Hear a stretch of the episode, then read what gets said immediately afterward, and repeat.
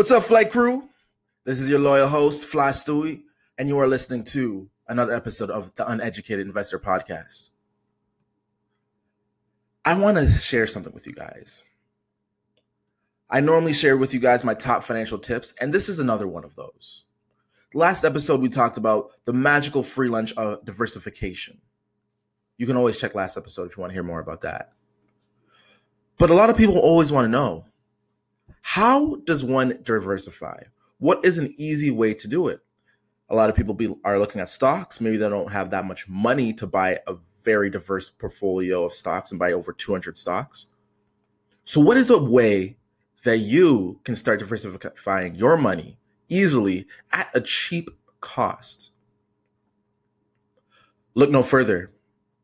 Fly Stewie is here to help you. I want to introduce you to guys to something called an ETF, short for an exchange traded fund. What this is is this is an index fund that mirrors a basket of stocks. So what does that mean? So for one, there's an index called the S&P 500. And this 500 is the as a 500 stock list that looks to mirror the top 500 best companies in the United States of America. An index fund, like an ETF, would take stocks out of all those companies at different weightings and sell it at a price where an average day consumer could buy into into that.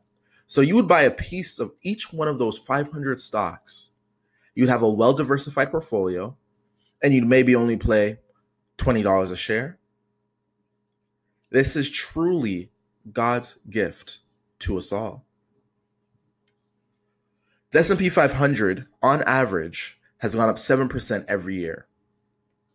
You as an investor gaining an ETF and just buying that and holding it for 10, 20, 30 years could be guaranteed 7% a year.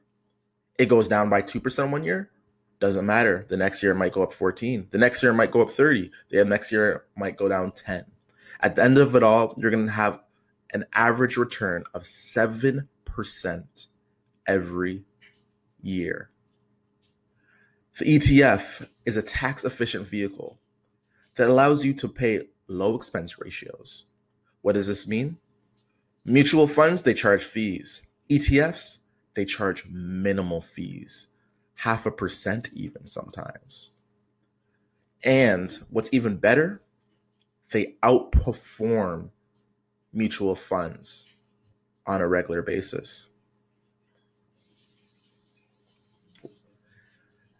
There's a lot of things you can do in your life that can really put you ahead for your financial future. Go on Google, search ETF. You can go on Investopedia, you can go on your bank's website. You can go with your investing website, whatever broker you're using. Do your own research. Find out more about this ETFs. Because as investors, we should always be curious when it comes to diversifying our portfolio and when it comes to investing. Become your own expert. Learn more about this product and see how it can benefit you. If you're not already using it, this is a great chance. If you're already using ETFs, Find out different sectors that you're interested in. See what how ETFs perform there. Compare different ones, contrast. Me personally, half my stock portfolio is ETFs. Why?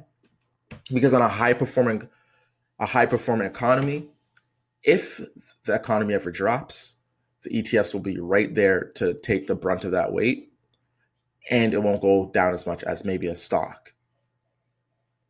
Just some food for thought. As always, this has been your loyal host, Fly Stewie. Thank you, Flight Crew. And you have been listening to the Uneducated Investor Podcast. Subscribe to me anywhere podcasts are available. And we are off.